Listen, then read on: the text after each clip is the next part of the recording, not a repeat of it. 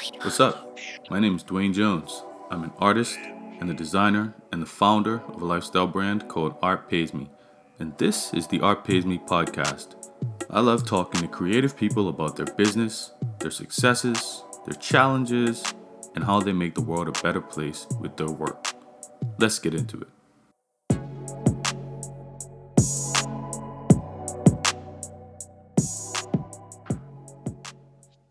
Welcome to Art Pays Me. Today we have Melanie Eddy. So, Melanie, uh, you're a fellow Bermudian that I came across on Instagram, and I was like, oh, someone doing interesting things. You're based in the UK. And uh, this is just, for me, it's just always incredible to not only get to connect with creatives, but when I find out they're from Bermuda, it's just like so dope to me. So, Melanie, what is it that you do? Well, I mean, it's kind of a complicated question, but I will start with the core of my practice, um, which is jewelry. So, at the heart of everything that I do is my jewelry practice. So, that is me designing and making uh, fine jewelry. Okay. So, um, and the jewelry I make is kind of very sculptural and geometric um, and but like but around that i do a lot of like wider work in the jewelry industry. So i teach um, at a higher education level. So i teach um, on an ma design at central st martin's here in the uk and i've also done some other industry related like work around sector development and other kinds of initiatives. Yeah and like basically initiatives around progressing like jewelry and craft so yeah. Cool. Yeah. So I, I saw you kind of you describe yourself as also an academic in in that sense. So, um, yeah. So and you're based in London, you know. Well, my workshop, so my studio is based in London, and I lived in London for a very long time, um, basically since I moved to the UK. So I was in London from 2004 up until like February last year. And then my fiance and I moved. We moved to a small village in Hertfordshire because uh, basically where we were living, which was a really cool, like ex commercial property, um, which great for like two of us because we're both creatives. Um, but it was part of like a redevelopment scheme in that area of London where we were living. So it was sold to be turned into like a bunch of flats basically. So uh, yeah, we had to move out and we decided to to move further out so that we could have a bit more space. Um, so yeah, and I but I still come into London. I'm speaking to you from London today because that's where my studio, my jewelry studio, is based. Um, and I also work in London in terms of the college work that I do. So Central St. Martin's is based not that far from here, um, in King's Cross, and I'm in Clerkenwell at the minute. Okay, so it's it's so wild that um, you know we're all going through this pandemic stuff at the same time but like depending on where you are you're de- you're having a different time with it. So yeah. how how are you um experiencing it over there? Well it's been pretty intense in the uk in particular being like in london or close to london. Um so you know because it was quite like in terms of the severity of it it was quite intense like in bigger cities so the first lockdown was pretty tough because like we literally had moved like a few weeks before. so it was like really intense. Um, and we were like in a new place and then it was lockdown and it all happened so fast that um and because we were moving or we had just moved like i couldn't really like get like for example organize to get elements of what i used to work like into our house like with everything else going on Mm. So I kind of, it was tough because it was the first time in a long time that I was basically away from the studio because like they shut down this building that I'm in for like two months, which was great, you know, obviously understandable and was needed at the time because we went into a like pretty strict lockdown and they were trying to avoid as many people as possible traveling into work. Right. But it, that was just really, yeah, it just kind of spun me out a bit because I'm not used to not having access to the making. Um, obviously, I was I took as much as I could to help me with like the design work and all this other stuff. Um, and being able to you know think about cre- like creating pieces like 2d like on paper but not being able to make for that length of time was was pretty crazy and then things opened up like for those of us who had access to like essentially manufacture so we we got to open up relatively early compared to other elements but it was still quite hard because elements of the industry weren't open and like it was a bit weird and um and then but we then we've had subsequent lockdowns. So we've had like two other lockdown periods since that time.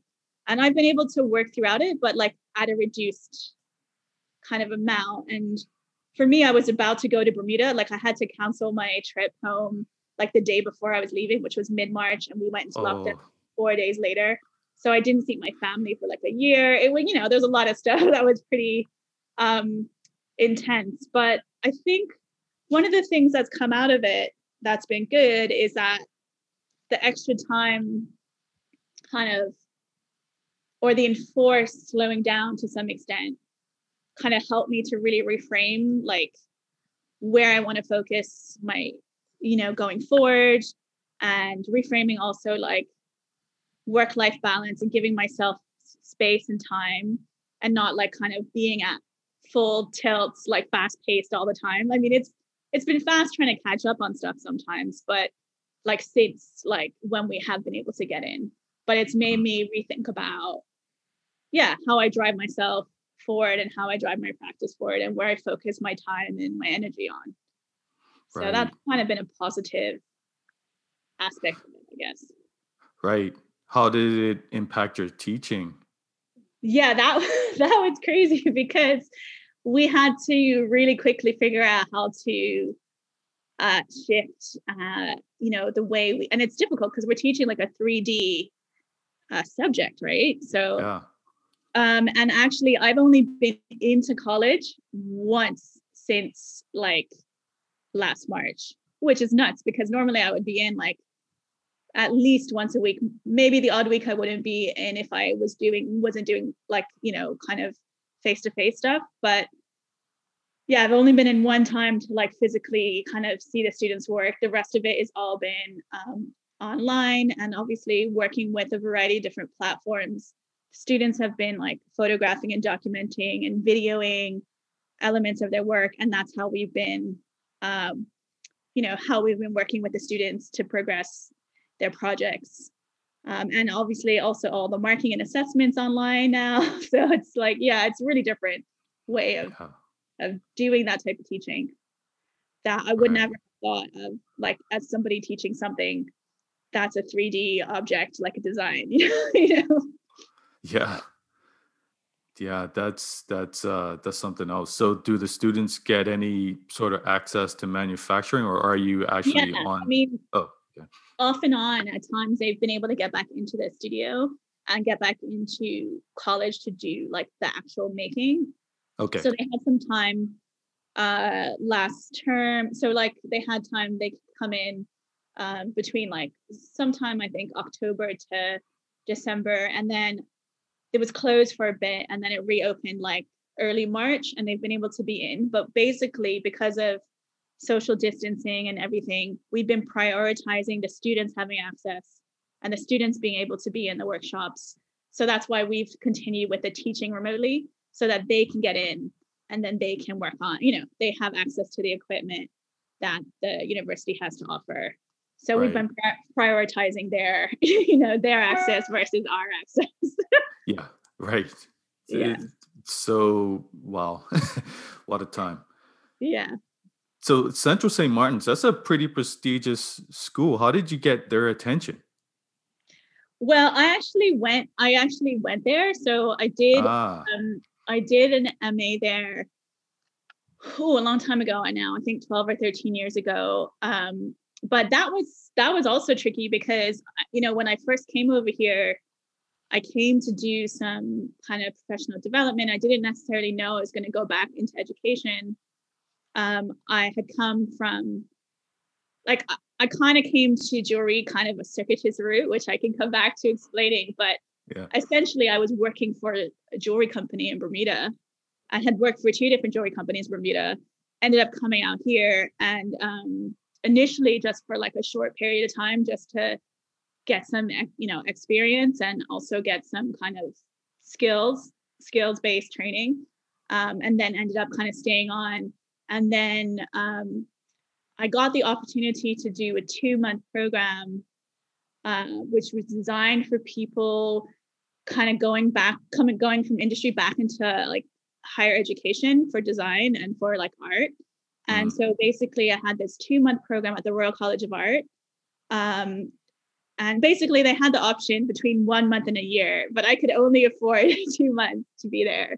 Right. And actually, I got um, some support from the Bermuda Arts Council, and they gave me a grant towards covering, you know, my fees for that. And then after that, I was kind of encouraged to think about applying to a higher, you know, applying to do a master's.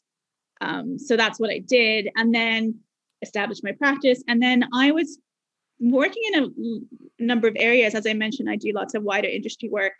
So I was mm. working in a number of areas like in jewelry, and that's when I was invited to come back um, to do some teaching. I had been doing teaching um, on a more like smaller scale project based like courses or kind of like you know smaller programs um, for a bit longer. So that's that I've been doing that for about 13 years and then i guess like a couple of years into that um, and i had done some work abroad as well some teaching work abroad um, through the british council. And then so when i came back from that that's when i was kind of asked initially to do some like coming in for specific projects mm. and then eventually became like a kind of integrated kind of staff member i guess you would say um, on the on the course.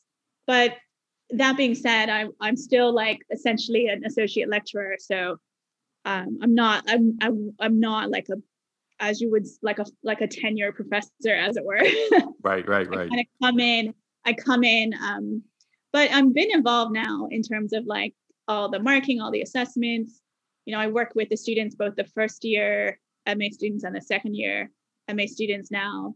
So I'm pretty integrated into the system, you know, into the system in there in terms of like the students having access to me and I'm engaged with them.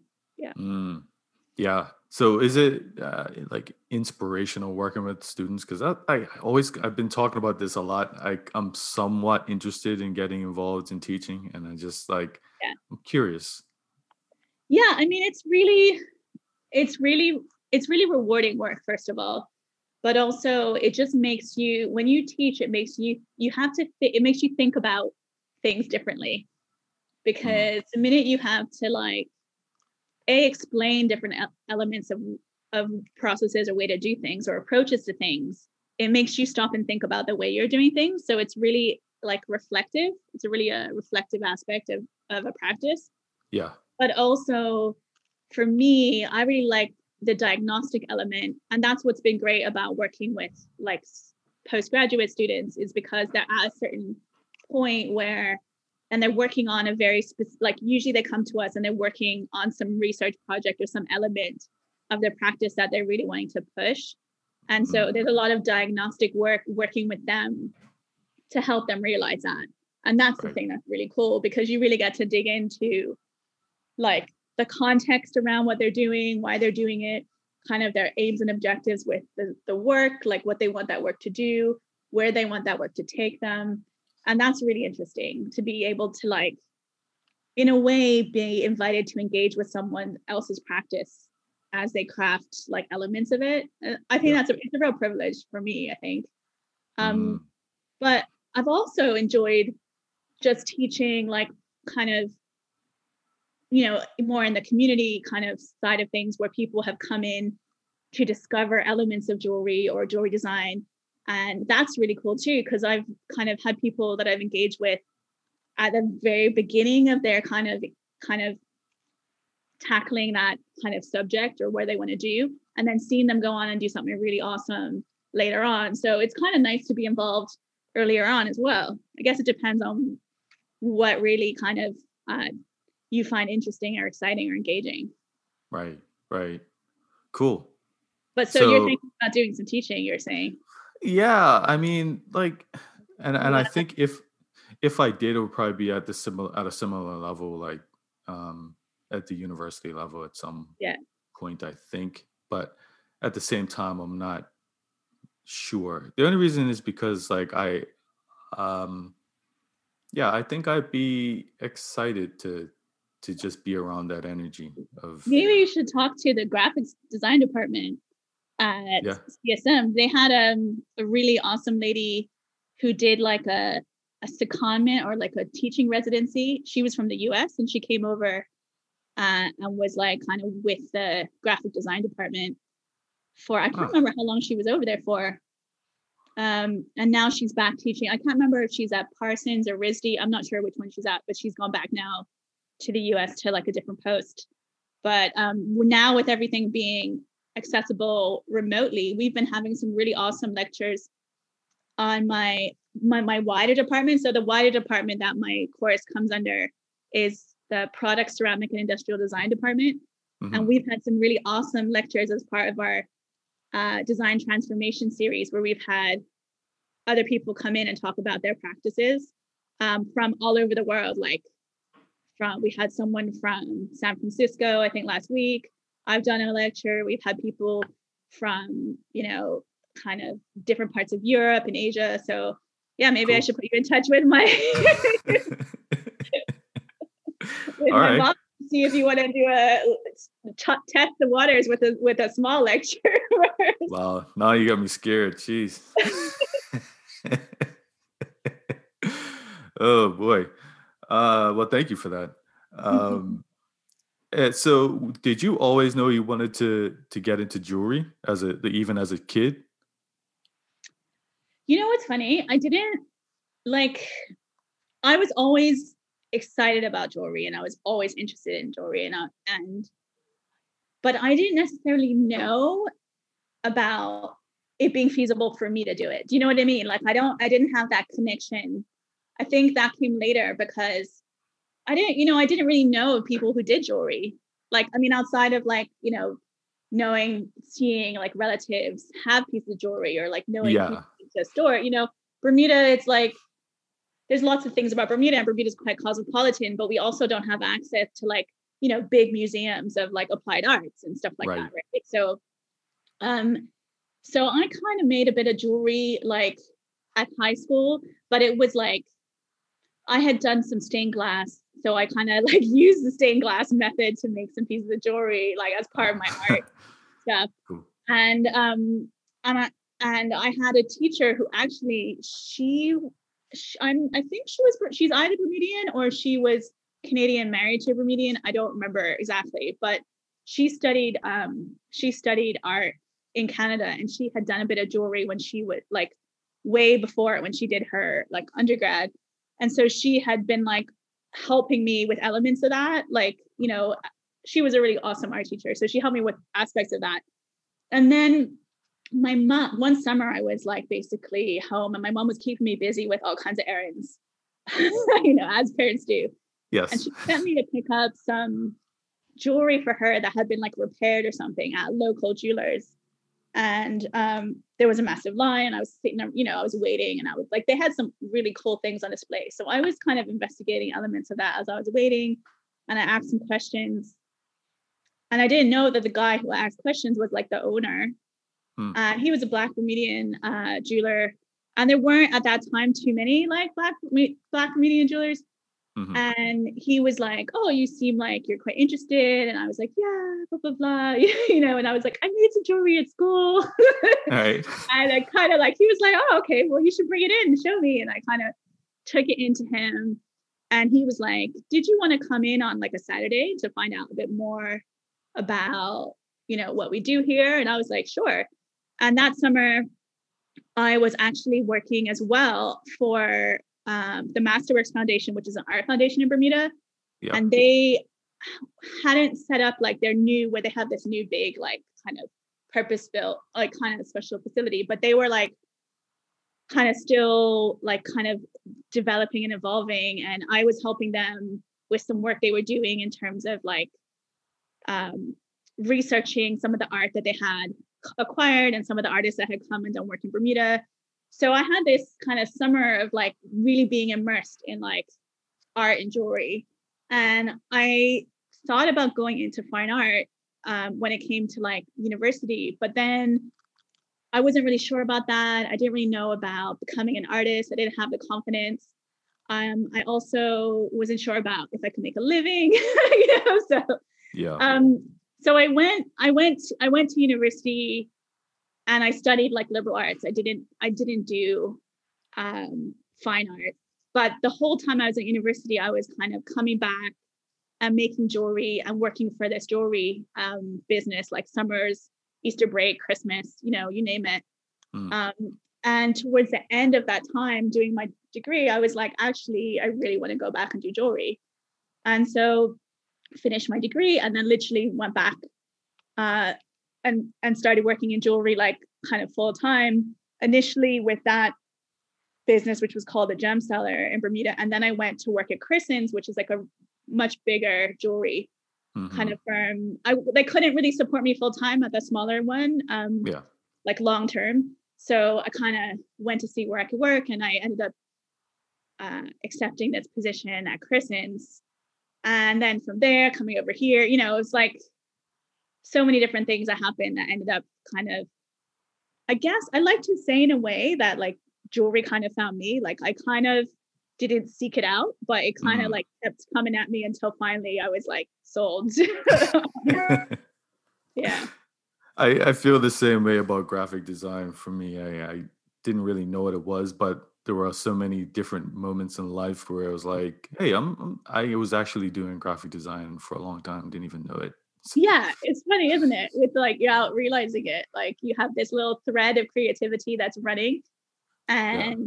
you kind of ignore it until it just like keeps keeps keeps coming back, and then you can't. You have to face it. You can't. You can't really push away anymore. I think. Well, that was my experience, and I I've spoken to other people that are in kind of have artistic practices or in a creative area and a lot of them have similar kind of stories about how they got into it yeah yeah so did you find it was challenging establishing yourself in like a big city like london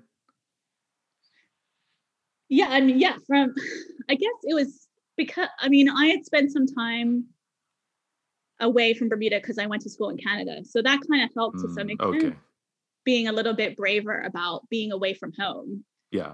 So that was a start. But then I wasn't really in like a big, big city like there. But um, but and I guess at first, like I was quite nervous when I first came here. Like I didn't my brother was over here, but he wasn't over here at the time that I came. Like he for some reason wasn't, you know, in town. So I, when I came, I really didn't know anybody.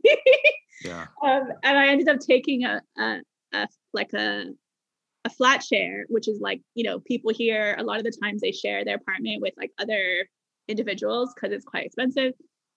And I took over um, the flat, like a room in an apartment um, with somebody who I had known from college in Canada, but she was over here like studying law, but she was like away for like a year or something like that. So mm. um, I ended up taking her, um, kind of taking her space, like taking her space from her so I didn't really, but I didn't really know anybody, but I knew she, she obviously knew the people she was living with. So I was hoping that they were fine. right. um, and yeah, I kind of just went, went from there, got to meet people, got involved, like, um, met some people. I was doing these kind of courses and these training uh, in jewelry. And through that, I met some other people that were doing jewelry or interested in jewelry and then kind of went from there, I guess you could say. Mm. Yeah. Cool. Just, yeah, just like building it up over time yeah and i and i i did some um like i sought out like what we call work experience or like kind of volunteering like within certain businesses so like i did some of that like i worked at um uh applied arts gallery here like voluntarily and then that taught me a bit about the scene here in terms of like um kind of craft and kind of applied art. And that's how I got to find out about other jewelers that were working in the UK. And, you know, kind of like step by step, kind of one connection led to another connection, led to another connection. I uh, ended up getting a part time job doing some editorial work for a, a magazine that was part of a jewelry association, like, hmm um, and then that led to like meeting more people. You know, it kind of slowly grew my network, I guess you could say, um, in that way. Yeah. Okay. Cool. Yeah. So I I had this weird epiphany recently, and as I, I've officially lived in Canada longer than I've lived in Bermuda. It's But weird when you reach that point, isn't it? When all of a sudden you're like, oh, wait a second. yeah, um, but like this, I still feel like a, Bur- a Burmy boy. Like I still feel this strong connection to home. Uh, how do you do? You deal with that sort of same thing? yeah, for sure. I mean, I think it helps now that I have I now have like some cousins and stuff living in the UK. So Mm. that does help that I can get that family connection when I, you know, don't go home. And I've also met other Bermudians that are based over here in, you know, over the years. But I think that like at, I guess at first I would say that it's a bit isolating, you know, because you're like, you're from somewhere so different, so small, you know, um, and you know, you can feel a bit overwhelmed when you're in like a bigger country or in like a big city, right? Mhm. But I think like with time, I got to realize like that we are really unique as Bermudians and we bring something really unique to like anything, like any conversation, any like approach to doing things. You know, we've got this like different way of seeing the world and doing things. And I think that's really valuable. So I guess I've kind of come to embrace like what it is to be a Bermudian outside of Bermuda. I guess that's a way I could say it. Like, um, Yeah. and at this stage in my life, I don't feel the need to like try and explain myself or try and get people to understand like, oh, but you're you you don't sound like you're from the islands, or you don't sound, you know, like you know all that stuff that you kind of deal with Absolutely. and my accent has a kind of a mixture of Bermuda and, and Canada because I spent time in Canada when I was quite young. Right. Um, but yeah, so I think like it's interesting. I think the older I get, the more I feel like a need to kind of keep connected to my roots in Bermuda in a way that I think when I was younger, I didn't appreciate because I was just like really in the space of going out and exploring what was possible outside of Bermuda. Mhm. Whereas when you're older, you kind of appreciate more about what Bermuda is and how how it affects the people that grew up there and you know the qualities and the values that it instills in you, I think. No, Yeah. I agree. Yeah, it's like you're you're seeking back or looking back to see what informed you as a Yeah. uh, Totally. person. Uh, it's um like I remember that angst of wanting to leave, and um yeah, I find I'm I'm reaching back a lot more now, and I I kind of feel like being Bermudian is a superpower sometimes because of like I kind of agree. Yeah. yeah. Like, go go ahead.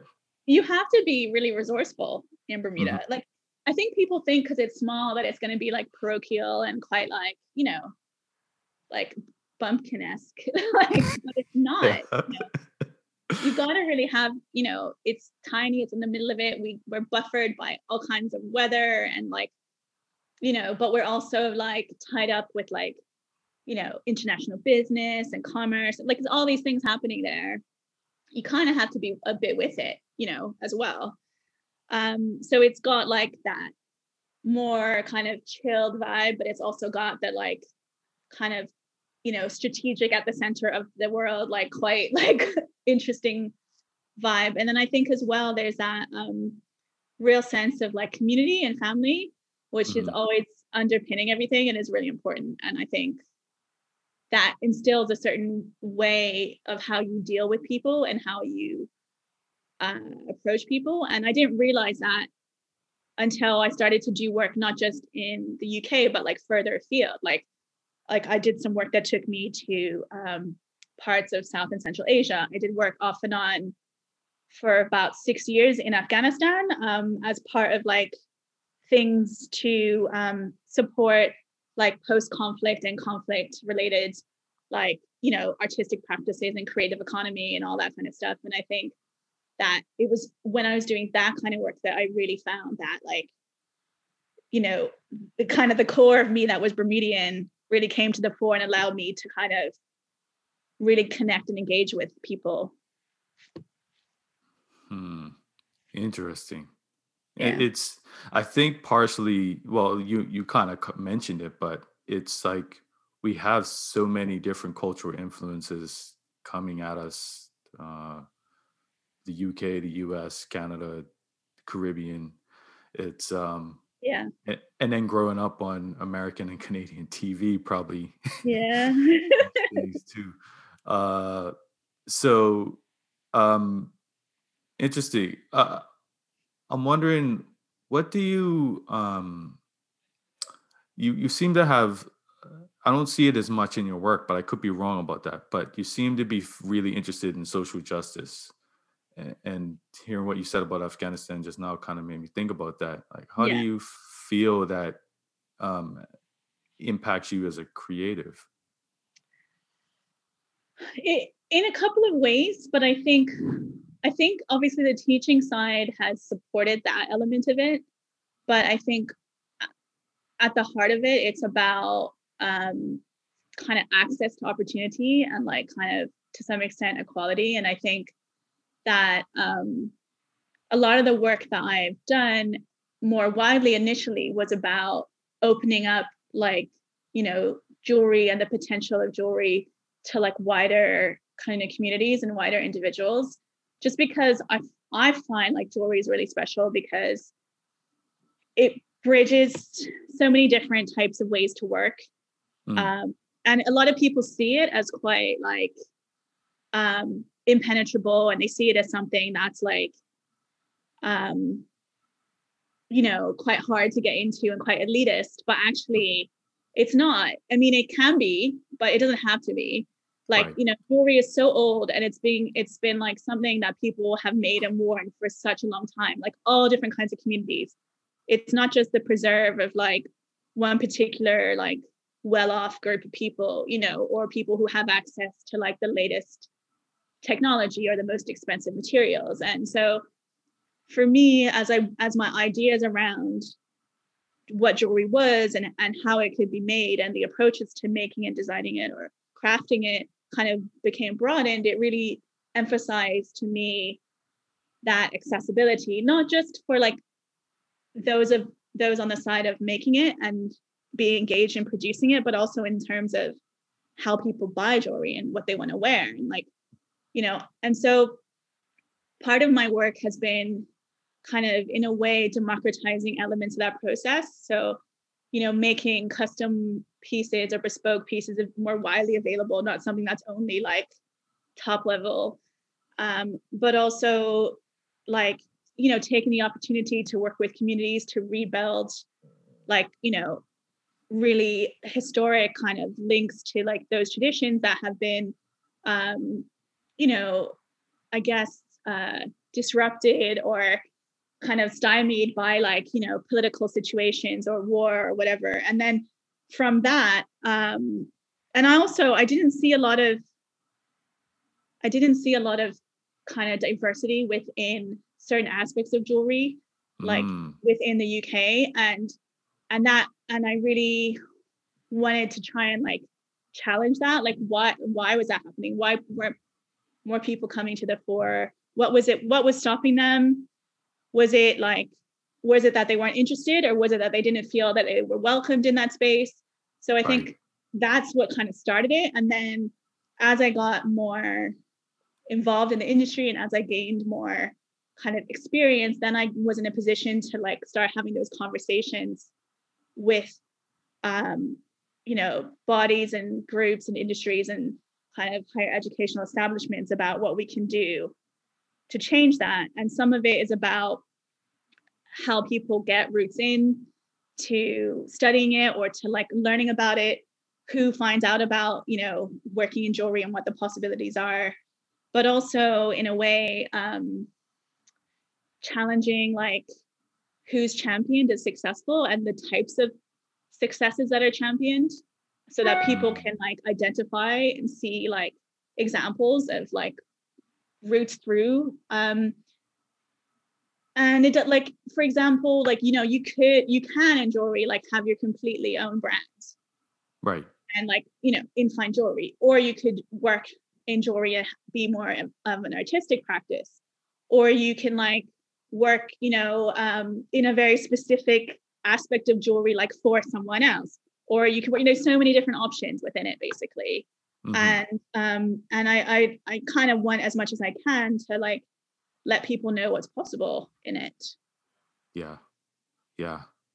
That's so cool. and then yeah and that ties into social justice because you know it ties into so many other elements of a society where people don't feel like they have a chance to you know be involved or engaged. So i think that's just when i looked at what was happening i mean it's something that i had been working on anyway but when opportunities started opening up like last year to have more um, kind of explicit discussions about it um, i thought about where i could be most impactful and that was in where my expertise lies which is within kind of higher education in terms of like applied arts and within the jewelry industry.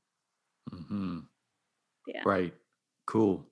And uh helping with that visibility you got you got featured in vogue yeah that was pretty crazy. So like like how do do you, are you getting like random people hitting you up like saying they appreciate your story or anything like that? Yeah i mean it's been a real mixture. It's been kind of a bit crazy because you know when you're just working on your practice and like just doing it and then like all of a sudden you have like a really increased like uh engagement like yeah. all of a sudden coming at you. It's a bit intense especially at that time because it was like you know it was a challenging lots of stuff was happening wider stuff was happening. It was a challenging time. It was a it was a you know a time where a lot of us were grieving. Yeah. Um, you know there was stuff that had been happening for years that we knew but that wasn't really as like more widely discussed um and yeah that was that was that was it was an intense period of time and it, it kind of in a way reminded me of some of the experiences and some of the stuff that i had had when i was doing work in afghanistan and like you know at some point it was like a hot topic and everybody knew about what, what was going on and what was happening but then at other points it wasn't and like just because it wasn't in the media doesn't mean stuff wasn't happening because i was connected in with those communities i knew what the realities were on the ground but like not everybody cared about it all the time right mm-hmm. so right. i identified to some extent with well i saw patterns to some extent um, that were similar with that that what was happening with kind of um, kind of Black and minority and Indigenous communities in different places in terms of their experiences, why more widely in society, but also in regards to with the police and with authority and all that, you know, all that stuff. Yeah. So yeah, it was it, it to me. I think it was. I'm not saying. Uh, I think lots of people felt things different ways, but I felt it very keenly because of some of the experiences I had in mm. South Asia. Right. Yeah. Yeah. Okay did you so i in and i'm in halifax in in canada and yeah i've been to halifax before. Oh, okay. Months ago but yeah. Nice so you you're familiar. Um yeah. there is this interesting relationship with the conversation of race and stuff like that that sort of happens here like canada often frames itself as the place that american slave slavery um or uh, people who were enslaved escaped to from America. Uh, mm-hmm. And sometimes they don't like to necessarily address where they they fall short or that slavery existed here. Mm-hmm. Um, yeah. So those conversations are are often uncomfortable. And last year was the first time I really noticed people actually being okay with having those conversations. Uh, so have you found that in the UK too? Yeah. I think um are you there? I thought it looked like it cut out for a while, but Oh, I'm there. still here. Yeah. Okay, cool. Um yeah, I think that I mean the UK is difficult because in a way it's like you know everybody knows that it was implicit in like transatlantic slavery like that's mm-hmm. not a you know that's not news to anybody yeah. but i think because of more recent history um in the in the us i think that in a way like england gets to kind of in a way keep under the radar about elements of what's going on like yeah. in society in terms of race and it's kind of like oh we don't really have you know we don't have an issue and obviously because they were part there was also efforts here to do with abolition and everything i think like they like to highlight like that and they like to highlight the positive aspects or the positive things about um about like you know story stories of um kind of black excellence or success and not focus on the like kind of long lasting kind of entrenched like systemic institutional racism that's here mm-hmm. so i think that i mean and there are also incidences as well like that are more like kind of you know on the on the kind of keen side in terms of interactions with with individuals and and, and kind of uh, race-based violence and stuff like that. But i think also there's a lot of like a lot of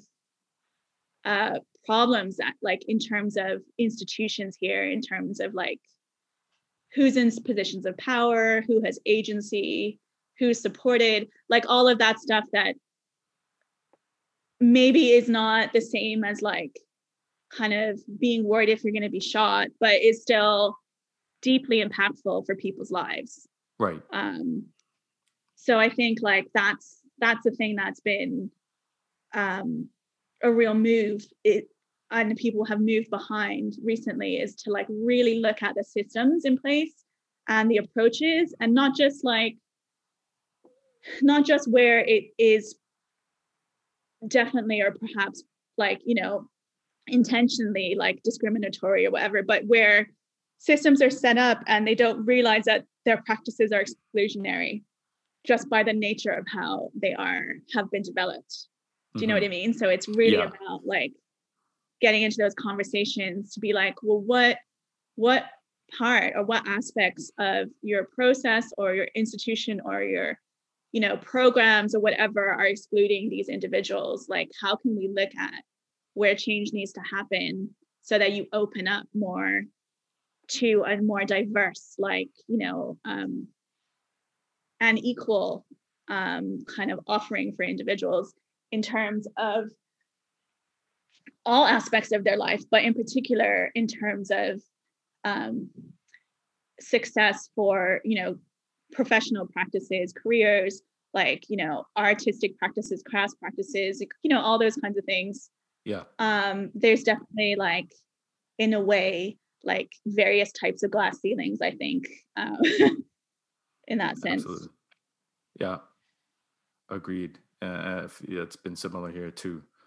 Um, so, getting back to you, uh, the creative side. So, what challenges would you say you face? Like, what's your biggest challenge in your in your pursuit? Um, I think the biggest that I think the biggest challenge is managing time and managing all the different aspects that it takes to not just have a creative practice or jewelry practice, but also business. Like there's so much other stuff involved in like kind of supporting the practice with the business, you know, and um, and that can get kind of all encompassing and can take up a lot of your kind of time and energy. And I think that it the challenge can be safeguarding time within that all of that to be able to like give yourself the space to be able to do the work to move your practice forward so you don't kind of stagnate whereas you're you're being creative and you're doing stuff but you're not really moving anywhere if you know what i mean? Yep um yep. so i think that's a big challenge. Um and i think yeah i think that's that's a challenge for anybody who's having to like in a way manage the different aspects that allow you to to keep your practice going. But obviously you have to generate income and you have to be able to generate enough income to be able to have some to help you to launch forward at various points and reinvest in your not just in your business but in actually your artistic and creative practice. Yeah. That's a hard one. Yeah. Do you find uh sh- social media is hard in that sense or is that not really a challenge for you it takes some getting used to i think. It's difficult. I mean and there's lots of different ways to approach it. Like everyone has their ideas. Some people are like you need to have a separate thing just for that. Other people integrate it with their personal stuff. Um, i integrate mine with my personal because i find a lot of people are interested in me as part of that process. Like they're not they're interested in the jewelry but they're also interested in me as a person who's the person behind that who's like the the mind and the creator behind those pieces and they like having an insight into that world um, and i think one of the things that i think is good about social media is that it has democratized who has access to what audiences i mean early when I first started, it wasn't really social media was kind of very fledgling. And mm-hmm. you know, you really felt this pressure to like try and get money into advertising to get people to know about you. And that was hard because, you know, it was expensive and you needed to do it consistently to get any kind of positive engagement. And like when you're starting out, you don't have the funds for that really, right? Yeah. So as as much as social media can be like a time vampire and can be difficult to uh, structure and control around how you communicate around it, I think if you can manage to like kind of get a system in place and, a, and an approach to how you interact and engage with people on social media, I think it can democratize a lot of ways that you can access your audience and communicate with people, keep people up to date with what's what's happening with you and your practice, where your work's going, new pieces, you know, new initiatives. Like I, I find it's a really great window, like in a in a way. It's like kind of like a shop front, but it's virtual. Yeah. Mm-hmm. So uh what's yeah. uh one piece of advice you would give any uh artist that was looking to pursue a career? I think the main thing would be to stick with it. I think like most people I know that have any kind of artistic or creative practice, there's like ups and downs, right?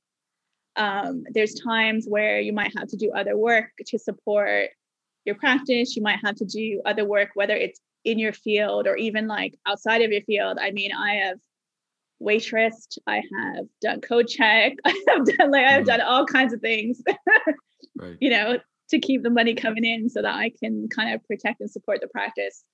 But one of the things I always did is even though I was doing that work, I always was keeping my hand in and and and creating, continuing to create and to make, even if it wasn't necessarily like, you know, super amazing pieces that I wanted to be showcasing, I was still doing the work and doing the process. And I think that's really important.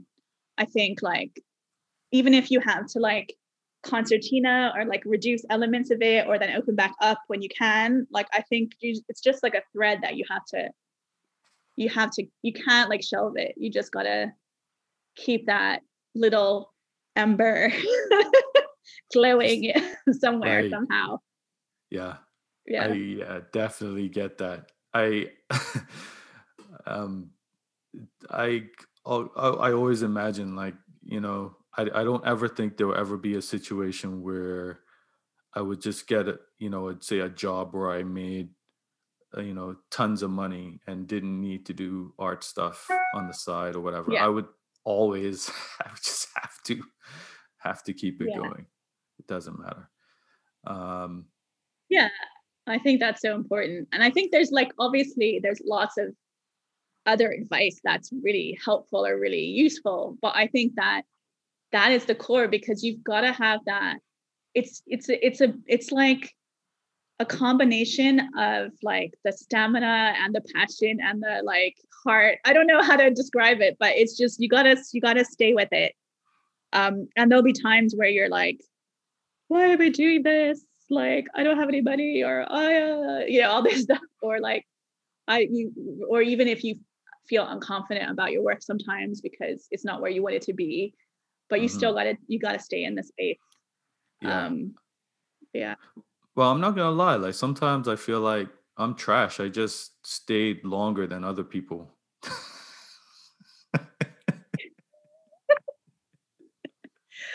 uh, there's been times where I've just been like, I remember I had this thing where I was like a big showcase and I just wasn't happy with this stuff at the time. I, in, I was so close to it, I couldn't, I didn't have any perspective. And people were like really excited. They were like, "Oh, I'm really excited! Like, I'm gonna come see your stuff." I'm like, "Don't come see it. It's rubbish." like, but it wasn't actually rubbish. I just, you know, you're in that space where yeah. you don't have any sense of perspective. I know I know that feeling very well. I know that very well. uh so what's next for you? Is there something you want to promote? Um well, I don't okay, I don't know about promoting. I mean, something that's really interesting that I'm doing now is well, I'm doing a lot of restructuring of like kind of refocusing restructuring of what I want to do in terms of like the kind of jewelry I'm making. So, you know, over time, I've kind of the range of what I do has kind of broadened. And now I'm looking at like where I really want to focus my kind of practice and where almost like streamlining in a sense. Mm. And I'm coming back to some of the bigger sculptural pieces that I did like, you know, kind of 11, 12 years ago uh, when I was doing my kind of um, my degree, but then I didn't really get to push further because I didn't really have access to like a place to show that that kind of work, you know.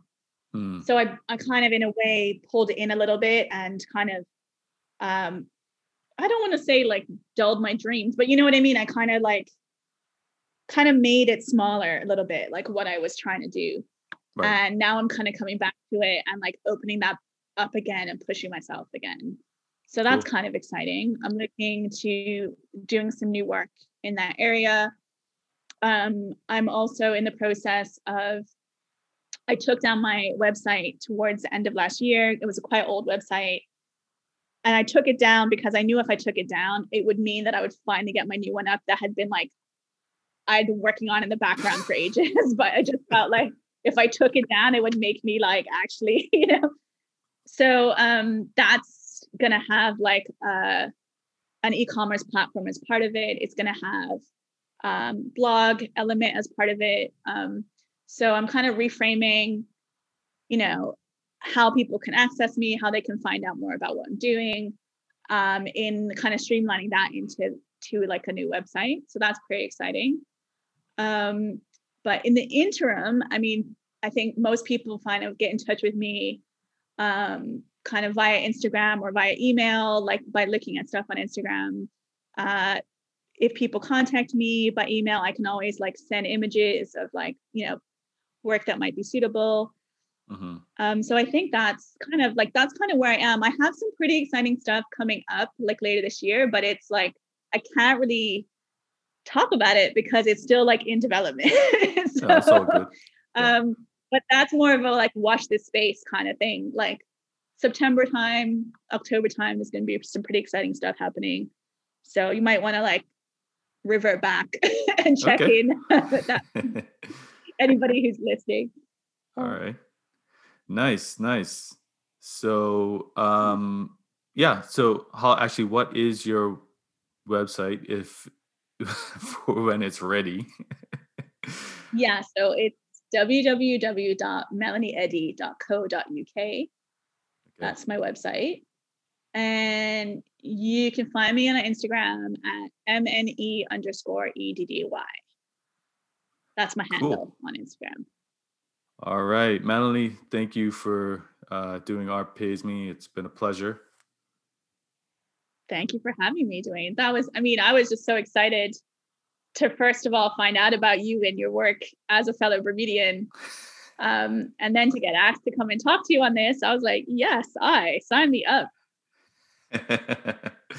yes, yes, yes. Uh, and I, I, I keep saying I got to get more Bermudians on. And when uh, I saw you, I was like, yes, got it. There she, Melanie. I got to get Melanie. Can't rem- can't forget. Can't forget. Can't forget. yeah. and you can't was... forget as well. I have the merch. So I have your merch that I that I flex here in the UK. That's right too. Yes, I appreciate that. Yes. it's definitely you know got some admirers over here so well i appreciate that i appreciate it very much thank you for listening to art pays me thank you to langy beats for the theme music you can find more of his music on youtube if you got anything out of this please rate review or leave a comment on whatever platform you're listening you can find out more about Art Pays Me at artpaysme.com or you can hit me up on Twitter, Instagram, Facebook, and Clubhouse. I'm at Art Pays Me on all of those platforms. With that, we're out. Peace.